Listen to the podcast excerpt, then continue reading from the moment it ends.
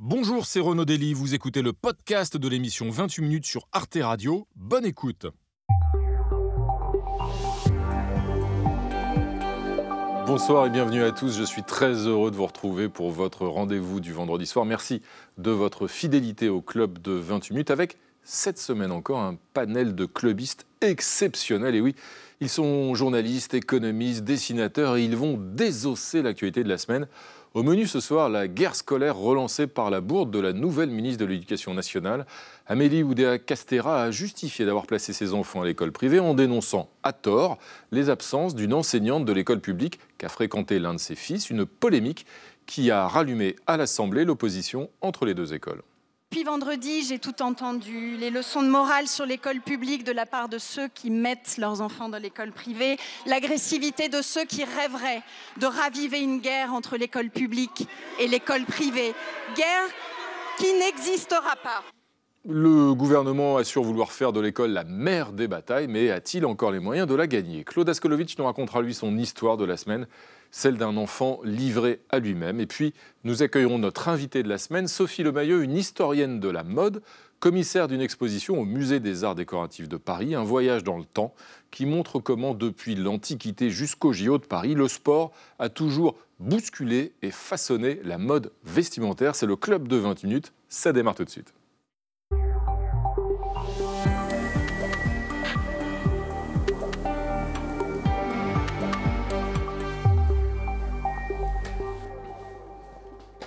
Alix Van P. Bonsoir Ça me fait Renaud. plaisir de vous Mais retrouver. moi aussi. C'est vrai Oui. Moi, c'est vrai. Bienvenue à vous, Frédéric Saïs. Je suis vraiment gâté. Bonsoir. Bienvenue Grand à plaisir vous. Fred. Bienvenue à tous les deux. Et voici notre brochette de clubistes de ce soir, Catherine Tricot. Bonsoir Renaud. Bonsoir Catherine, bienvenue à vous. Rappelons que vous êtes directrice de la revue Regard, dont euh, le dernier numéro apparaît à l'écran. Euh, à vos côtés, je crois reconnaître un certain Nicolas Bouzou, c'est bien vous C'est lui. Essayiste et économiste. Bonsoir. Ça va Nicolas en pleine forme, ravi d'être là. Ouais, vraiment. Bienvenue. C'est vrai. Vous, c'est vrai. C'est douteux tout ça. Jean Quatremer, Bonsoir. c'est vous, hein Vous n'avez même pas donné la parole, mais vous la prenez tout de suite, vous êtes incorrigible. Bienvenue Jean, correspondant européen de Libération, bien sûr, et au pupitre, l'ami Pascal Gros. Ça va Pascal? Ça va. Alors Pascal, que euh, je n'oublie pas vos titres, Marianne et l'humanité. Oui. Euh, je vous rappelle que vous êtes dessinateur.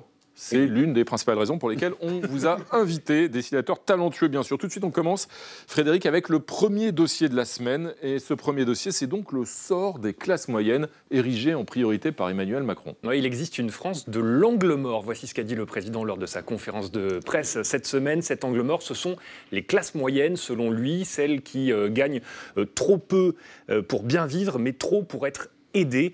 Le chef de l'État qui a confirmé une baisse d'impôts de 2 milliards d'euros pour l'an prochain. Les classes moyennes, c'est devenu un peu un poncif hein, dans les discours politiques. Tout le monde l'emploie, tout le monde s'en réclame. Jean Quatremer, sans jamais vraiment d'ailleurs définir ce, que c'est exactement. C'est exactement ce que j'allais vous dire. C'est quoi les classes moyennes? Où ça commence et où ça se termine?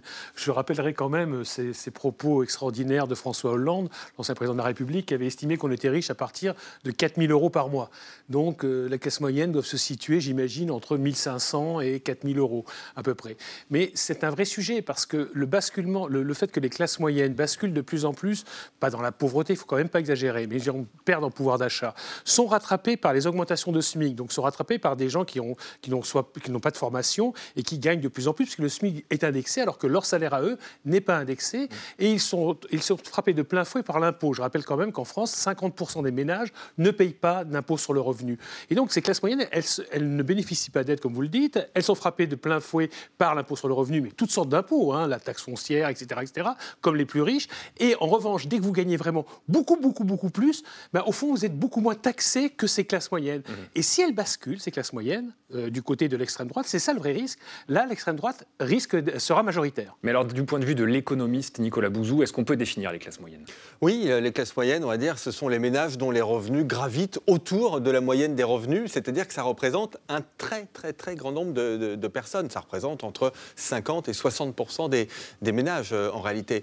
Et c'est d'ailleurs toute la difficulté euh, quand on veut mettre en place une politique fiscale pour les classes moyennes, parce que euh, baisser l'impôt sur le revenu de 2 milliards d'euros, par exemple, ce qui semble être une piste privilégiée par le Et gouvernement. l'annonce faite par Emmanuel Macron. Eh oui, mais en fait, 2 milliards d'euros, le- le- le- la problématique de ce type de mesure, c'est que c'est significatif pour le budget de l'État, mais si vous regardez ce que ça va donner par ménage, ce sera de l'ordre de 100, 110 euros par an, c'est-à-dire moins de 10 euros par mois. Vous voyez donc, mm-hmm. donc ça va être très vite effacé. Donc euh, définir une politique pour les classes moyennes, soit on met vraiment un très gros paquet fiscal, mais on n'a pas les moyens, soit on cible des secteurs comme le logement, par exemple. Ça, c'est une bonne piste, je pense. Catherine Tricot, euh, et cette expression, la France de l'angle mort, utilisée par le chef de l'État, qui veut dire en clair qu'on s'en préoccupe pas suffisamment, que les politiques publiques se préoccupent pas suffisamment des classes moyennes. Est-ce que c'est juste ben, Comment faire pour se faire entendre?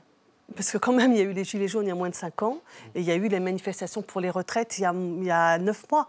Et ce qui manifestait pour les retraites Précisément les classes moyennes, c'est-à-dire ceux qui en gros, on peut aussi dire que ce sont ceux qui vivent de leur salaire, mmh. qui n'ont pas de patrimoine pour venir compléter les revenus. Et que donc ces gens-là euh, ont manifesté leur inquiétude pour leur travail, pour leur avenir. Et je veux dire, celui qui ne regarde pas finalement les classes moyennes, on peut dire que c'est peut-être au sommet de l'État que ça ne se regarde pas. Et mmh. j'ajoute que dans sa conférence de presse, il a considéré avec un certain dédain, un certain mépris, les classes moyennes qui ne seraient pas responsables, par exemple, par rapport à leurs dépenses de santé. Donc, ce n'est pas grave d'augmenter euh, les mutuelles, ou qu'il n'a pas répondu sur l'augmentation de l'électricité.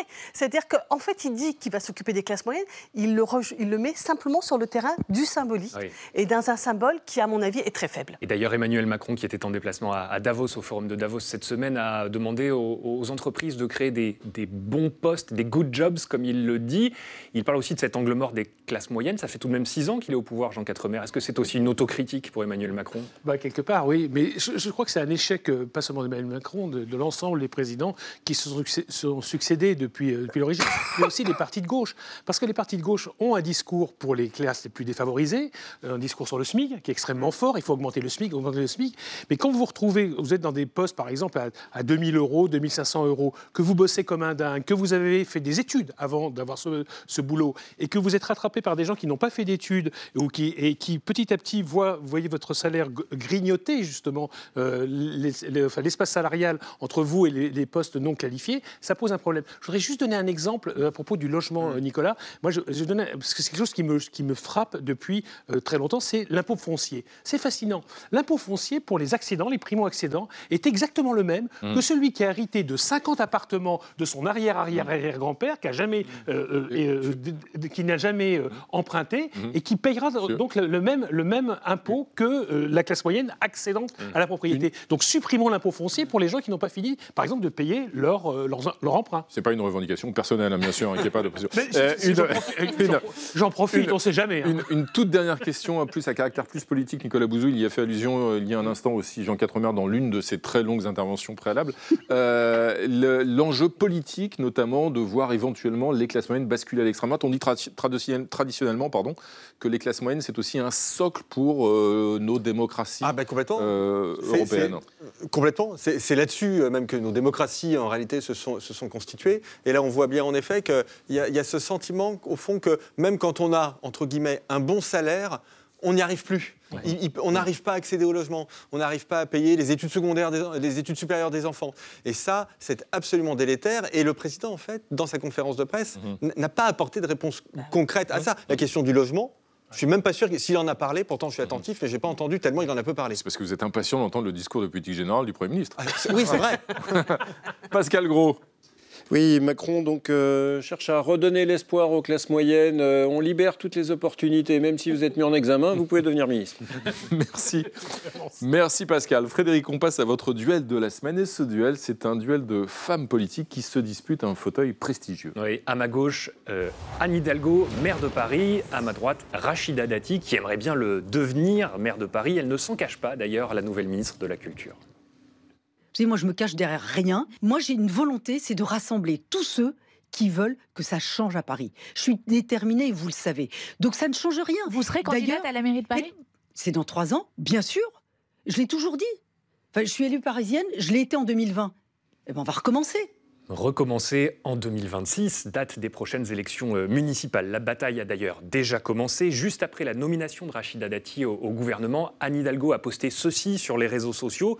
Je souhaite bon courage aux acteurs du monde de la culture compte tenu des épreuves qu'ils vont traverser. Alors d'ici là, les épreuves seront aussi celles des Jeux Olympiques à Paris cet été. Nul, nul doute que le moindre couac, évidemment, sera exploité politiquement. Il sera mis sur le dos d'Anne Hidalgo par Rachida Dati ou bien il sera imputé au gouvernement, évidemment, par la maire de Paris. C'est écrit d'avance. Euh, cela dit, euh, la stratégie de Rachida Dati s'étale déjà en toutes lettres. Je veux rassembler ceux qui souhaitent que ça change à Paris. Rachida Dati, qui est très haut dans les sondages euh, des personnalités préférées des, des, Français, en tout cas dans le champ politique, elle mise, elle, sur l'impopularité, évidemment, de la maire sortante de Paris. Mais Anne Hidalgo, élue puis réélue à la tête de la capitale, ne compte pas se laisser faire pour déstabiliser son adversaire. Elle la compare à Donald Trump, sous-entendu grande gueule et casserole. Il y a d'abord la mise en examen de Rachida Dati euh, pour corruption passive, soupçonnée euh, d'avoir touché 900 000 euros pour défendre la cause du constructeur automobile Renault au Parlement européen, ce qu'elle conteste. Et puis Anne Hidalgo prend un malin plaisir à appuyer sur les liens de Rachida Dati avec l'Azerbaïdjan, régime autoritaire avec lequel la France est en froid. La, la capitale du pays s'appelle Bakou. Et voici comment Anne Hidalgo interpelle sa rivale au Conseil de Paris. Madame euh, Bakou, euh, Madame Dati, pardon, euh, vous, êtes extrêmement concernée par ce sujet-là. Je vois votre hypersensibilité dès lors que l'on parle de l'Azerbaïdjan, mais on va en reparler tout à l'heure. On va en reparler tout à l'heure. Gardez, gardez de l'énergie parce que vous allez devoir en reparler. On va en reparler. Alors cela dit, les affaires n'inquiètent pas visiblement Emmanuel Macron qui juge Rachida Dati insubmersible selon une enquête du journal Le Monde parue hier. Le chef de l'État affirme aussi ne pas avoir discuté des municipales au moment de nommer la nouvelle ministre de la Culture.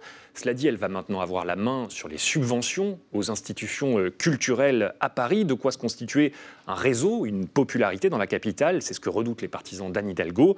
C'est vrai, mais d'un autre côté, l'histoire politique euh, nous enseigne qu'il n'est jamais vraiment bon d'être le candidat de l'Élysée quand on veut conquérir Paris. Pensez au déculotté de Philippe Séguin sous Chirac ou de Michel Dornano sous Giscard. Catherine Tricot, pour vous, quand Emmanuel Emmanuel Macron choisit Rachida Dati euh, pour le ministère de la Culture, qu'est-ce qu'il a derrière la tête? De déstabiliser la droite en un, à mon avis. En deux, de chercher la carte, la seule carte, à mon avis, qu'il puisse avoir pour essayer de prendre la mairie de Paris. La ville de Paris, quand même, vote plus à gauche que euh, même l'électorat euh, d'Emmanuel Macron. Et, enfin, on sait bien qu'il est de gauche et de droite et que la partie euh, parisienne, elle est plutôt de gauche. Moi, je ne suis pas du tout certaine que Rachida Dati soit une bonne candidate pour le camp macroniste, si tant est que j'ai quelque chose à leur souhaiter. Mais par ailleurs, ce que je pense, c'est qu'elle est quand même très, très, très identifiée de droite, droite sarkozyste. Bon, et, par ailleurs, monter dans le bateau d'Emmanuel Macron à l'année qui précède la fin de son mandat, je ne suis pas sûre. D'autant, Jean Quatrebert, que le gouvernement va changer la loi électorale pour Paris, Lyon et Marseille, qui jusqu'à présent avait une loi euh, particulière par arrondissement. On ne va pas rentrer dans le détail, mais là, il s'agit de voter directement pour une figure qu'on souhaite voir euh, maire. Pour vous, c'est du tripatouillage ou bien c'est une modernisation de la loi électorale? C'est plutôt une modernisation de la loi électorale. Euh, de toute façon, déjà, le scrutin des sénatoriales est un problème, puisqu'ils sont élus donc, par l'ensemble des, élus français. ça pose un, souci. Et là, c'est les maires des arrondissements qui vont élire le maire de Paris. Donc c'est très bien. Moi, le suffrage universel, au contraire, je suis pour.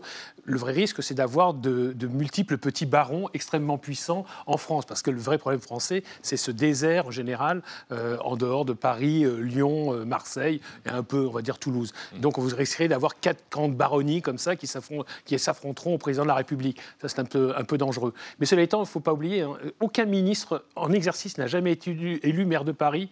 Jamais, jamais, jamais. Donc il va falloir qu'elle parte peut-être un an avant les élections. Et une fois qu'on est maire de Paris, c'est pas toujours facile d'ailleurs d'accéder à un autre poste. Euh, au rang au-dessus, n'est-ce pas Pascal? Non, parce que ça ne s'arrête pas là. Ministre euh, il y a peut-être un tremplin pour devenir euh, maire de Paris. Et maire de Paris, c'est un tremplin pour faire 1,7% à la présidentielle. Et quand même une belle ambition. C'est toujours pareil, les tremplins, ça dépend dans quel sens on les prend. Hein, voilà. Merci Pascal. C'est l'heure de la une internationale. C'était mardi à la une de The West Australian, un quotidien australien. C'est reparti pour un tour avec un jeu de mots capillaire au passage. Le tournage d'un remake a commencé aux États-Unis. Trump à la Maison-Blanche, saison 2. L'ancien président a remporté haut la main le premier vote de la primaire des Républicains dans l'État de l'Iowa. Un scrutin qui sert souvent d'indicateur sur l'identité du futur candidat. Est-ce que ça veut dire, Nicolas Bouzou, que les jeux sont faits et que plus rien ne pourra arrêter la marche de Donald Trump vers la reconquête de la Maison-Blanche Alors, pour la primaire, c'est très bien engagé pour Donald Trump, ça c'est sûr. Pour la présidence, en fait, c'est très compliqué de faire des sondages aux États-Unis à cause des fameux swing states, etc. Bon, grosso modo. Des États qui peuvent changer d'une élection. Voilà. Ce que je comprends des sondages, c'est que il a une chance sur deux de gagner, quoi, grosso modo. euh, bon. Mais je, je trouve surtout que. Vous mouillez pas beaucoup. Vous êtes un peu centriste. hein, Je vais mouiller un- sur un sujet. Je vais mouiller sur un sujet, c'est que euh, l'Union européenne devrait faire comme si Donald Trump allait être élu, parce que les conséquences sont tellement vertigineuses pour l'Union européenne. Il faut bien comprendre ça. Il faut bien comprendre que euh, si les États-Unis euh, lâchent l'Ukraine et que euh, la Russie s'installe dans une partie de l'Ukraine, on ne sait pas où peut aller la Russie après. C'est vertigineux pour, pour- pour nous.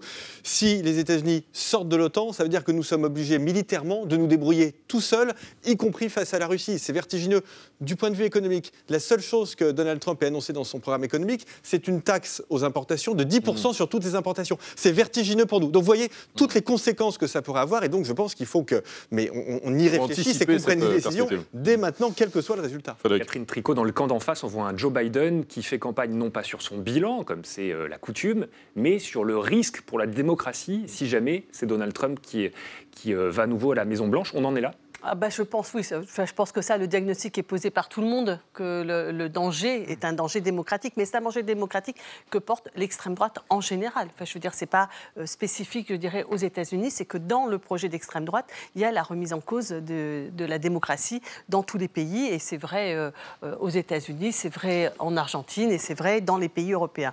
Voilà. Moi, ce que je pense, c'est qu'on on ne sait pas encore ce qui va se produire. Mais pour boucler avec la discussion de tout à l'heure sur les classes, les, les classes moyennes, je pense que c'est un peu un enjeu international. C'est que les classes moyennes partout souffrent de euh, la politique euh, néolibérale depuis 30 ou 40 ans et qu'elles ont vu leurs revenus baisser et les, les fondamentaux des sociétés euh, s'affaisser. Par exemple, les services publics. Oui, surtout, ils ont vu leurs, leurs impôts augmenter sans cesse. Euh, oui, mais leur, le- oui, mais enfin leur, le- vie, leur vie euh, généralement rendue compliquée par ce que vous avez très bien dit, à la fois le logement, l'université qui coûte plus cher, etc. Et donc aux États-Unis, ben, c'est ça qui a porté euh, Donald Trump. Est-ce que Joe Biden a mis les politiques en œuvre pour lui contrer? Je ne sais pas. Bon, allez, c'est pas tout ça, on va pas perdre complètement espoir. C'est encore la période des vœux, n'est-ce pas, Pascal? Absolument, on est encore au début d'année, donc il est encore temps de présenter ses vœux. Bonne année 2024 jusqu'en novembre, parce qu'après. Bah voilà. Merci Pascal. Euh, Alix, c'est maintenant l'heure de votre point com de la semaine. Et cette semaine, euh, avec votre point com, vous allez donc enfin répondre à cette fameuse question qui nous obsède depuis tant d'années, et notamment Jean Quatremer d'ailleurs. Mais dites-moi, Alix, comment on fait les bébés? Très bonne question. sur euh, 2h20 de conférence de presse hein, d'Emmanuel Macron ce mardi, les Français ont surtout tiqué sur deux mots, le fameux réarmement démographique, une formule qu'il a utilisée pour inciter la population à se reproduire alors que le nombre de naissances est au plus bas euh, en 2023 depuis 1946. Donc cette rhétorique guerrière a ulcéré certains utilisateurs de X comme cette femme. Voilà ce qu'elle écrit. Actuellement en train de muscler mon outil de réarmement démographique à côté d'une photo d'elle en train donc de se muscler le périnée à la salle de sport. Dans la même veine, un tweet d'une sénatrice écologiste résume bien la position des féministes sur le sujet. On ne fait pas des enfants pour réarmer quoi que ce soit. Si vos délires et élucubrations martiales pouvaient au moins s'arrêter à nos utérus, ça serait appréciable. Bon, heureusement pour les féministes et pour les écologistes, relever le taux de fécondité d'un pays, euh, surtout une démocratie, est particulièrement difficile. Comme le rappelle un autre tweet qui imagine un président ultra intrusif qui espionnerait les Français absolument partout, même dans leur chambre à coucher. Ça nique pas là-bas. Autre scénario loufoque. Imaginé par un internaute urgent, deux points. Gabriel Attal annonce le lancement de France Reproduction, une agence chargée de promouvoir la procréation auprès de tous les Français. Un minibus de la procréation sillonnera les territoires dès cet été. Et d'ailleurs, le minibus imaginaire aurait pu s'appeler il y a quelques années Pôle Fertilité, Pôle Infertilité, parce que l'infertilité a progressé l'année dernière chez les hommes et les femmes en France. Et dans ce contexte aggravé donc d'une forte inflation dont on vient de parler et d'un manque de services publics liés à la petite enfance, eh bien, la procréation n'est pas euh, la priorité absolue de tous les Français. Comme le rappelle un tweet plein d'humour noir qui imagine Macron qui s'adresse à un SDF dans sa tente et qui dit ceci N'oubliez pas de faire des bébés quand même avec votre copine pour le réarmement démographique. D'ailleurs, le président est mal placé pour donner ce genre de conseils, selon certains commentateurs sur X et sur Threads. Je cite l'un d'entre eux C'est l'histoire d'un mec qui n'a pas fait d'enfant et qui explique que c'est préoccupant que les autres n'en fassent pas un peu plus. Bon, c'est vrai que Bruno Le Maire, qui a lui-même quatre enfants, était peut-être mieux placé pour euh, avoir ce genre de discours sur le réarmement démographique. Quoique, Alors, il y a un utilisateur de X qui a imaginé une phrase du président à son ministre de l'économie et des finances et qui dit ceci tu sais que tes histoires de renflement brun, c'est pas bon pour la fertilité. Référence à une autre périphrase très célèbre, mais on ne va pas revenir sur les. sur- non, non, non, non, on va vraiment clore. Rappelez-nous. Non, on va parler donc de l'expression de la semaine qui est vraiment le réarmement démographique. Euh, la star des expressions de la semaine, formule qui a fait irruption d'ailleurs sur les applications de rencontres euh, depuis et sur Threads, qui est l'équivalent de X lancé par Meta, qui ressemble très fort d'ailleurs à une application de rencontre, mais c'est une autre histoire. Il y en a qui vont réarmer la France démographiquement ce week-end, c'est juste pour savoir, demande un internaute. Donc réponse oui, le week-end risque d'être vraiment très très chaud, parce qu'en plus du discours d'Emmanuel Macron mardi, le pape François a surpris la communauté catholique euh, hier en disant ceci, je cite, le plaisir sexuel est un cadeau divin. Voilà, donc preuve qu'il y a des tas de façons. Non, non, non, non, non, c'est véridique, vous irez voir sur la BBC. vrai, c'est son vrai compte Twitter. certifié. Voilà, il y a des tas de façons de manier les armes, et puis on peut d'ailleurs tirer à blanc, comme le rappelle euh, le pape. Pour en revenir aux images guerrières, elles plaisent tellement au gouvernement qu'il les utilise en ce moment. Il les utilise en mode rafale. D'ailleurs, avant-hier, c'est la ministre de l'Éducation qui a déclaré à son tour donc qu'elle s'engageait au réarmement civique de notre jeunesse. Que de réarmement, réarmement Alors, réponse sur Threads, euh, va falloir réarmer ton vocabulaire déjà, parce que c'est vrai qu'on tourne en rond. Euh, Jean Quatremer, au-delà des formulations, oui, oui, vous-même, au-delà des formulations utilisées, est-ce que c'est un problème pour un pays de voir son taux de natalité baisser? Ben, c'est un problème à partir du moment où, d'un côté, on vous explique qu'il faut mettre fin à toute immigration et euh, qu'on constate que chez nous, eh ben, il y a un effondrement démographique. Et je rappelle quand même que toutes les politiques vraiment volontaristes qui ont été mises en œuvre ces dernières années en Italie, en Hongrie. Hongrie, en Pologne, etc., n'ont pas fonctionné. Et euh, on ne peut pas dire que le secteur de l'aide, euh, je dirais, aux, aux- aux familles en France est particulièrement souffert ces dernières, ces dernières années. Au contraire, on est une des politiques familiales les plus, les, je dirais, les plus subventionnées de la planète. Même si les crèches manquent. Même si, oui, les crèches manquent, mais quand vous voyez, voyez la situation en Allemagne ou ailleurs, c'est infiniment pire. Donc je crois que la, la question n'est pas là. Donc il y, a un- il y a un problème, c'est on ne on pourra pas continuer avec l'effondrement démographique si on ne rouvre pas euh, les vannes de l'immigration. Ça, c'est- ça, c'est clair. Et on ne peut pas forcer les gens à faire des enfants. Donc là, on est face à, à- à un problème majeur. Et pour ce qui est de ce problème de la chute de la natalité, est-ce que l'une des dimensions majeures de ce problème, Nicolas Bouzou, c'est pas l'inégalité entre les hommes et les femmes et le fait que pour la femme, effectivement, d'avoir un enfant, c'est aussi une difficulté supplémentaire quand on a une carrière, une vie professionnelle, etc. Est-ce que c'est pas à cette inégalité-là qu'il faut s'attaquer? Oui, il y, a sans- doute ça. D'ailleurs, on, voit bien qu'il y a une augmentation euh, de, l'âge au moment de, l'accouchement hein, qui, est, qui est forte. D'ailleurs, la baisse du taux de fécondité, pour le coup, s'explique aussi par le vieillissement démographique. hein. À partir du moment où vous avez une part de plus en plus importante de femmes qui a au-dessus de 40 ou de 45 ans, forcément, le taux de fécondité baisse. Juste un tout petit mot en 30 secondes par rapport à un tweet qui nous a bien fait rire, qui était euh, euh, Emmanuel Macron qui regarde et qui dit Est-ce que ça nique là-bas? Euh, Vous avez dans le monde une ce qu'on appelle une récession sexuelle. C'est-à-dire que vous avez, et c'est très bien documenté par les sociologues américains, une diminution des relations sexuelles chez les jeunes, qui, fait partie aussi des Ah éléments bon. qui expliquent Ah oui. la Oui, baisse forcément, du oui, ça de- fait partie des éléments qui expliquent aussi, forcément, puisque, vous, puisque vous allez nous rappeler comment on fait les bébés, justement. Oui, je dis toujours, c'était mieux avant. hein. Alors, euh, le regard, de- le regard euh, patriote, évidemment, de, de Pascal. Bien sûr. Le, le réarmement euh, démographique, ça passe encore, mais est-ce que tu veux bien arrêter de crier Nous sommes en guerre toutes les deux minutes? Merci Pascal. Effectivement, ce serait gentil. Oui. Frédéric, euh, bah, à propos de guerre, justement, euh, l'autre dossier de la semaine, eh bien, c'est le réveil de cette euh, guerre des deux écoles par la faute de la gaffe de la ministre de l'Éducation nationale. Oui, l'a-t-elle relancé justement cette guerre entre le public et le privé? Amélie Oudéa-Castera semble avoir rouvert la boîte de Pandore euh, depuis qu'elle a justifié la scolarisation de son fils dans un établissement privé en raison des heures non remplacées dans l'école publique. Alors, propos maladroits, elle a d'ailleurs dit qu'elle les regrettait, ces propos, mais déjà l'opposition de gauche dénonce l'entre-soi, l'élitisme des écoles privées, financées d'ailleurs pour partie par de l'argent public. Euh, Nicolas Bouzou, ce, ce débat a toujours été éruptif Ouais. en France, hein, école privée, école euh, publique. On le voit encore ces derniers jours. Qu'est-ce que ça dit de la société française? Bah, euh, en fait, je ne pense pas que ça dise grand-chose de l'opinion publique en réalité, parce que euh, je n'ai pas l'impression que cette guerre entre le public et le privé, elle soit très euh, présente chez nos, chez nos concitoyens. Je crois que c'est le corps enseignant du secteur public qui a été très vexé par les propos de, de la ministre. Enfin, le problème surtout, c'est qu'elle a dit des choses qui factuellement étaient fausses. Donc là, il y a évidemment un, un sujet, mais au fond, qui y ait une école publique et une école privée, c'est quelque chose, ça fait partie du pacte républicain. C'est-à-dire que les gens ont aussi le droit de mettre, euh, je parle essentiellement du public sous contrat, mais c'est l'essentiellement du, du, public, c'est-à-dire à peu près les mêmes programmes au fond et les mêmes modes de, recrutement que dans le, le, privé sous contrat que dans le, que dans le public. Euh, voilà, c'est quelque chose qui est très établi en France depuis longtemps et c'est bien qu'on ait les deux. Catherine Tricot, est-ce que justement les propos de la ministre, euh, les propos effectivement en plus erronés, euh, rallument cette guerre scolaire et soulignent l'inégalité entre les deux écoles, l'école publique et l'école privée? Bah, C'est-à-dire que surtout, il y a une inquiétude pour l'école. C'est-à-dire que véritablement, mmh. je ne sais pas si c'est la guerre entre le public et le privé, mais en tout cas, il y a une attente pour que euh, l'école, euh, d'une part, il y ait des professeurs devant tous les élèves, ce qui était une promesse non tenue. D'autre part, qu'on revalorise les enseignants, qui sont aujourd'hui les derniers de leur catégorie en Europe, du point de vue du traitement. Donc, euh, ça fait deux grands projets.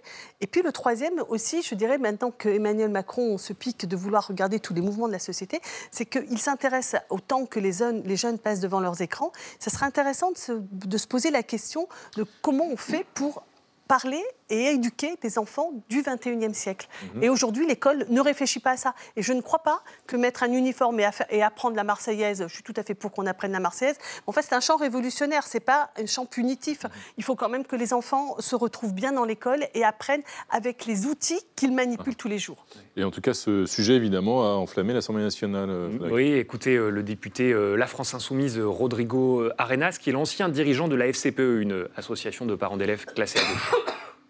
Ma question s'adresse à Madame la ministre de l'Enseignement privé. Toutes celles et ceux qui n'ont pas fait le choix de la réseaucratie méritent mieux. Vous, qui êtes une partisane du mérite, sans vous soucier d'ailleurs de ce qui relève du mérite de l'argent ou du mérite du talent, je vous le dis, vous ne méritez plus d'être la ministre de l'Éducation nationale. Donc ma question, Madame la ministre de l'Enseignement privé, est simple. Quand allez-vous clore ce chapitre? Quand démissionnerez-vous?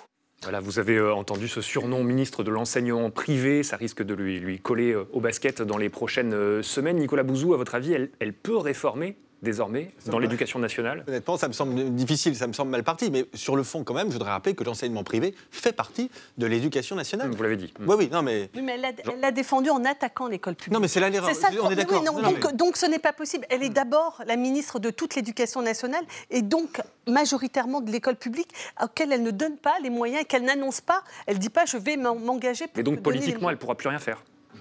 Oh, bon, elle est mal barrée là, franchement. Euh... Euh, euh, qu'est-ce qui explique euh, le succès relatif, mais de l'école privée? Pourquoi est-ce que des parents euh, choisissent l'école privée? Est-ce que c'est lié justement à un certain nombre de difficultés auxquelles se heurte l'école publique et auxquelles ne remédie pas l'État Je crois que Nicolas l'a bien rappelé, ça fait partie du contrat républicain. L'école privée a toujours été euh, subventionnée en France, c'était des contrats, des, établissements sous contrat.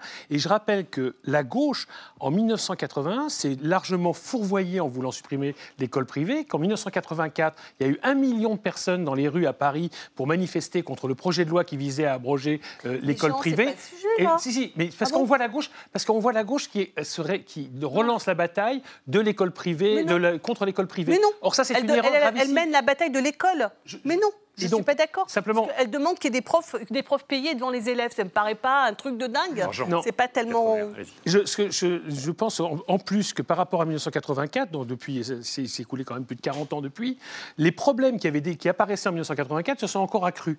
Et je crois qu'il y a effectivement une volonté d'un certain nombre de parents, et moi-même, si mes enfants avaient été confrontés à ce nombre de problèmes, je les aurais mis dans l'école privée, j'assume parfaitement. C'est-à-dire que si vous vous retrouvez dans des établissements qui sont en perdition, établissements, effectivement, par exemple, je donnais en Seine-Saint ou ailleurs, eh bien, c'est vrai que moi, j'aurais choisi l'école privée. Je veux dire, je le dis très clairement. Et donc, ça renvoie aux politiques publiques. Ça renvoie aux politiques. Aux carences des politiques publiques. oui, carences.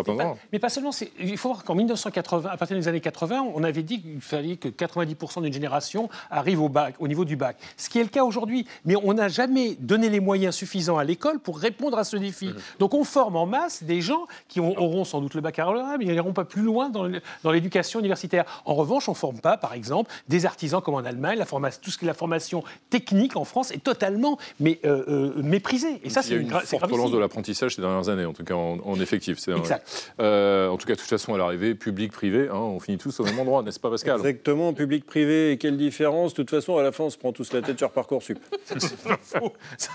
Merci de cette sagesse, Pascal.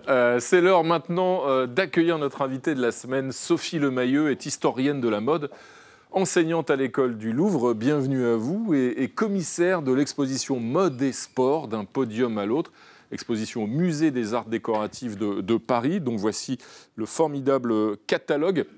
Cette exposition, c'est en quelque sorte une grande fresque chronologique hein, de l'Antiquité à nos jours.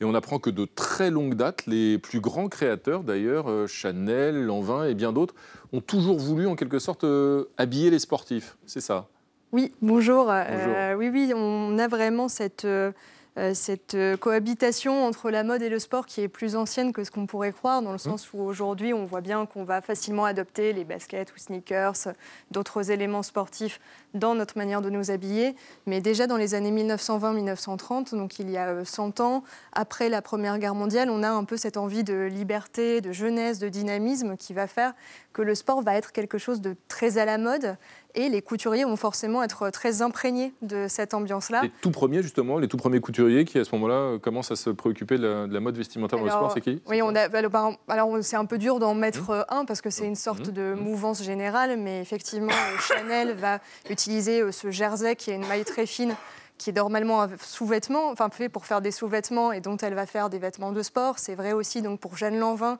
qui va très vite, euh, dès 1923, créer un département Lanvin Sport dans sa maison. On parle aussi beaucoup de Jean Patou, qui était un grand couturier euh, de l'époque, qui en plus lui collaborait avec certaines sportives et a notamment fait les tenues de Suzanne Langlaine, qui était une grande championne de tennis de l'époque. Et ce qu'on apprend aussi dans cette exposition, c'est qu'il y a eu un moment de bascule dans les, dans les années 80-90, quand le sportswear est devenu vraiment à la mode. Qu'est-ce qui a fait que c'est pendant cette décennie-là que d'un coup tout le monde s'est mis à porter euh, des vêtements de sportswear, notamment des baskets? Alors, vers la fin des années 70, on a ce moment d'un d'un nouvel idéal corporel qui va se, se développer et qui fait que chacun va vouloir entretenir son corps pour arriver à un idéal très athlétique, que ce soit pour les hommes ou pour les femmes. Les salles de sport se multiplient et donc dans toute cette Je vois Jean tendance... Quatremer qui hoche la tête. hein, Dans toute cette tendance où l'aérobie, même. Véronique et Davina, Vous avez- et où vous avez vu vous-même, voilà, vous êtes retrouvés à faire énormément de musculation. C'est à ce moment-là que vous avez sans doute amené votre survêtement hors de la salle de sport. Et globalement, c'est ça qui se passe, c'est que tous ces vêtements qu'on va porter pour le sport, survêtements, leggings, body, euh, basket, on va continuer à les porter hors de la salle pour montrer aussi justement euh, qu'on est dans cette euh, mouvance sportive et ça va devenir des éléments de mode à part entière, repris ensuite par les marques de luxe. Hmm. D'ailleurs, sur cette fusion entre les deux mondes, mode et sport, c'est contre-intuitif parce qu'on se dirait au début une tenue de sport, c'est fait d'abord pour être pratique, pas forcément euh, élégant ou joli, et pourtant, les marques s'y sont mises. Et pourtant, les marques s'y sont mises parce qu'elles ont vu tout cet enjeu de ce qu'on appelle le, le sportswear et donc de vêtements qui au moins donnent une allure sportive, même s'ils ne sont pas faits euh, pour faire du sport. Et c'est là que ces marques vont se placer. Et c'est comme ça qu'on va avoir de grandes marques de luxe qui vont proposer des sneakers qui deviennent vraiment des, des hits et des Sneakers, ce sont choses des importantes. Des baskets, pardon, oui. qui, euh, c'est vrai que les mots changent aussi. C'est comme le survêtement qu'on Mm. va appeler euh, training dans les années 80, qu'on va commencer à appeler plutôt tracksuit aujourd'hui. Basket, c'est désuet, quoi. ok. Ouais. Et c'est vrai que. non, mais non, non, c'est même pas Jean- désuet. voilà. Mais- Jean, Jean a toujours, Jean a toujours des souliers, un chandail. d'ailleurs. Euh, euh, Et ça, c'est une appellation qui est réelle pour toutes choses- toutes types de Juste un, juste un mot sur les, les tenues. On a, on a, ont été présentées cette semaine officiellement les, les- les tenues officielles des, des athlètes français qui vont participer aux Jeux Olympiques de, de Paris. Euh, il me semble que d'ailleurs c'est la première fois que ce sont euh, que c'est un créateur qui signe euh, ces, ces tenues.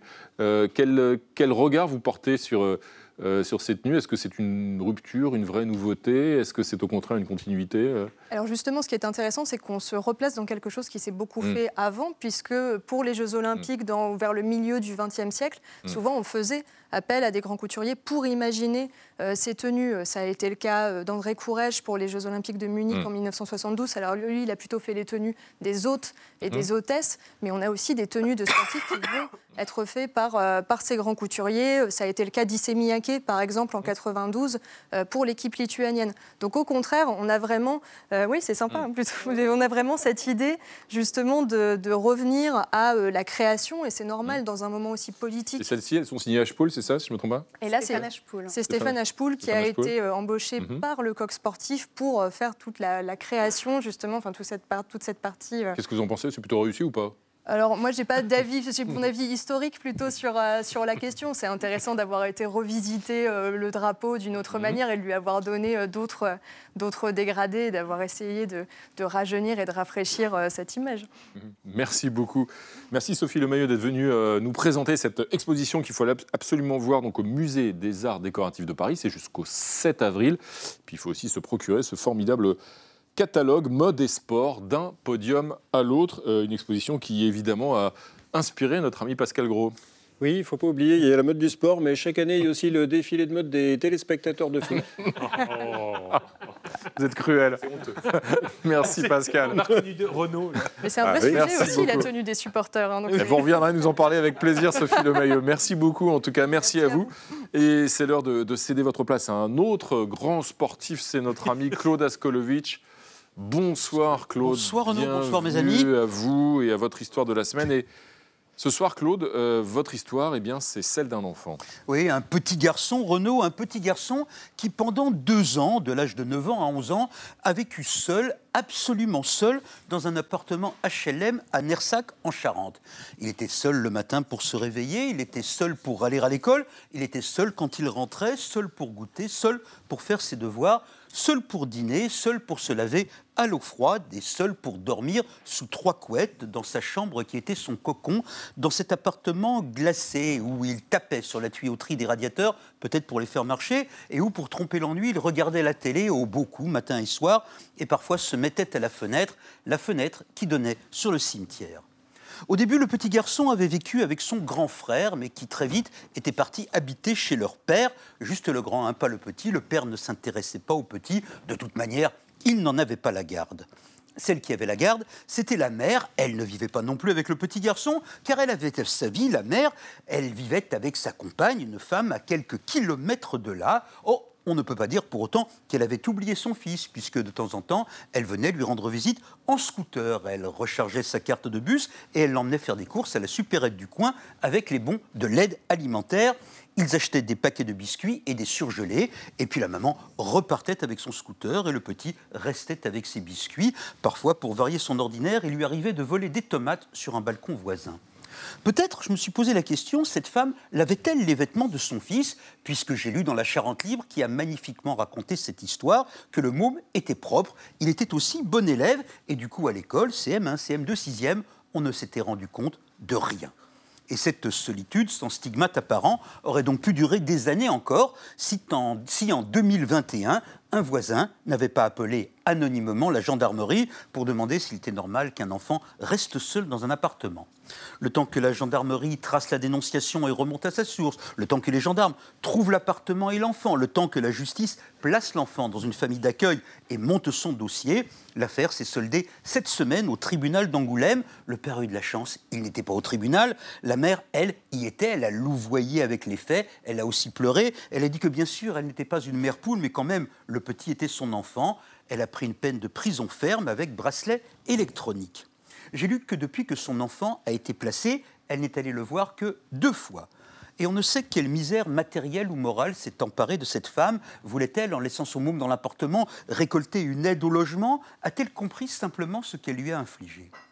C'est une histoire qui glace par sa fluidité, car elle est arrivée sans heurts ni cris. Le garçon grandit bien, dit-on, chez les gens qui s'occupent de lui. Je lis qu'il est mature. Dois-je m'inquiéter? Au début, il ne voulait pas vraiment aider les enquêteurs. Il était inquiet pour sa mère. Ensuite, il lui en a voulu. Il en a voulu à son père.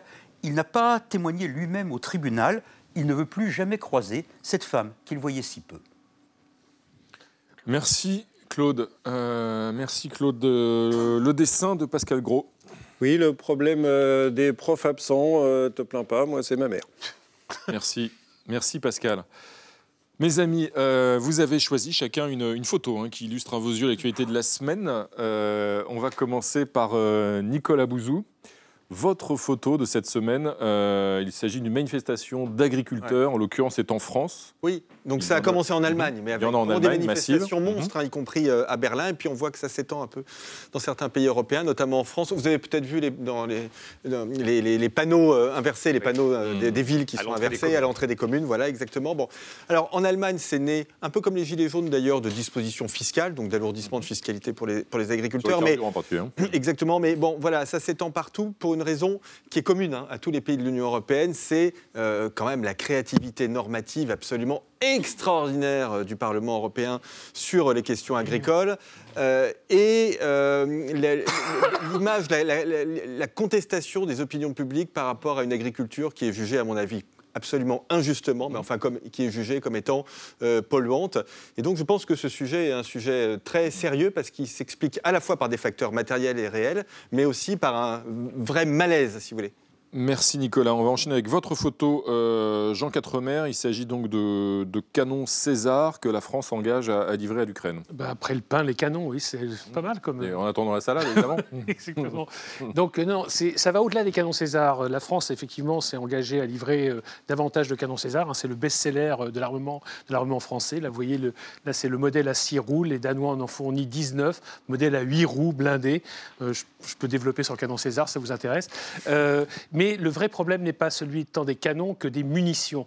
Euh, il faut savoir qu'aujourd'hui, les Ukrainiens tirent entre 5 et 8 000 euh, maximum obus par jour, pendant que les Russes en tirent deux fois plus chaque jour. Parce que la profondeur euh, stratégique, la profondeur industrielle russe est sans commune mesure avec celle de l'Ukraine, mais plus gravement avec celle de l'Union européenne, qui n'arrive pas à produire des obus. Alors la France, maintenant, arrive à en fournir depuis le mois de janvier 3 000 par mois, 3 000 obus par mois, vous vous rendez compte? C'est-à-dire si on était attaqué par les Russes, combien de temps on tiendrait Et euh, l'Union européenne, dans son ensemble, n'arrive pas à fournir. Donc là, la France est à- vient de créer un- justement tout un pôle euh, de pays volontaires qui vont essayer d'accroître euh, la production d'armement pour aider les Ukrainiens. Merci Jean. Euh, un dessin justement. euh, Oh, si vous voulez, oui, on peut le allez, faire. un dessin de notre Allez. ami Pascal.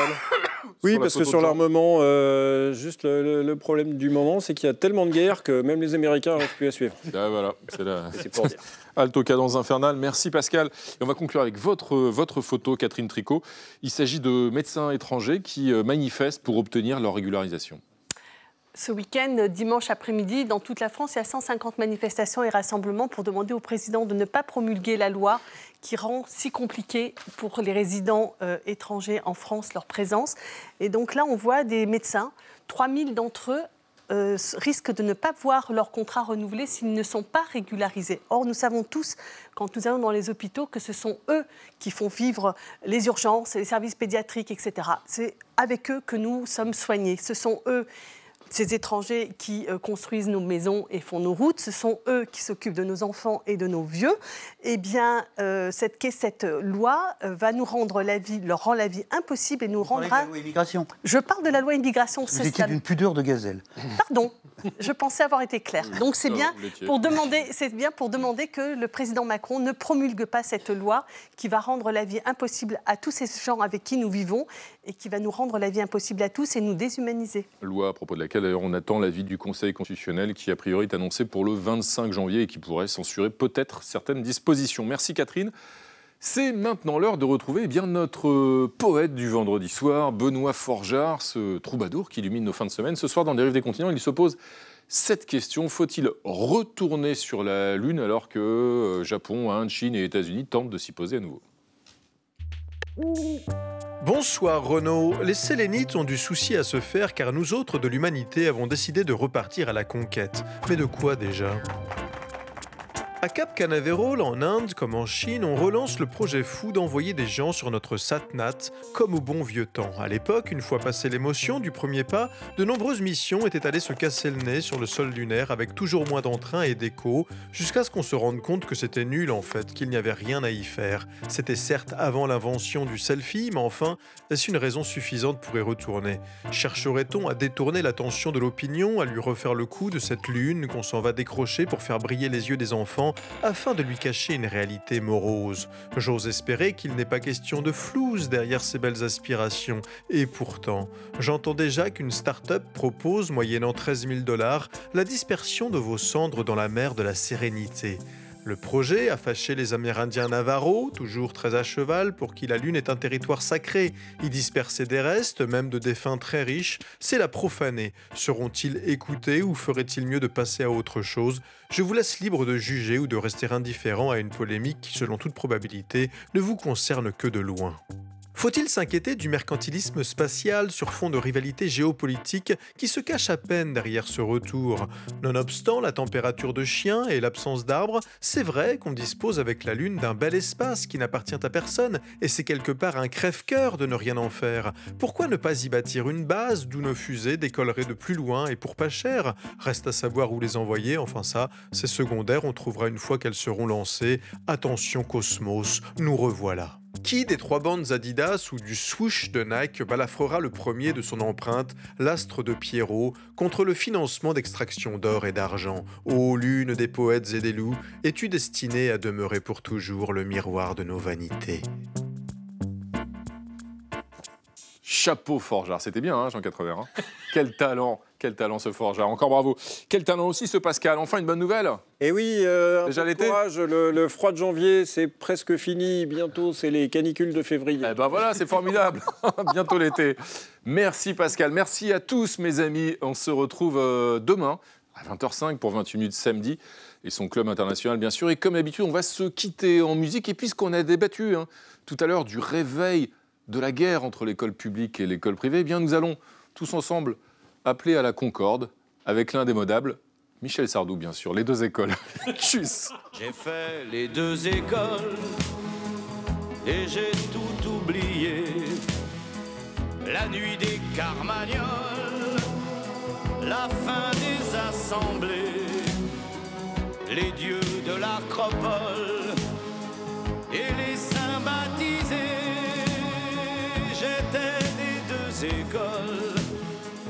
Et ça n'a rien changé dans le Lot et Garonne.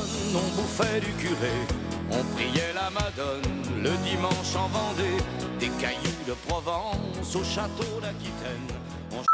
Retrouvez le podcast de 28 minutes sur toutes les plateformes de podcast et sur arteradio.com.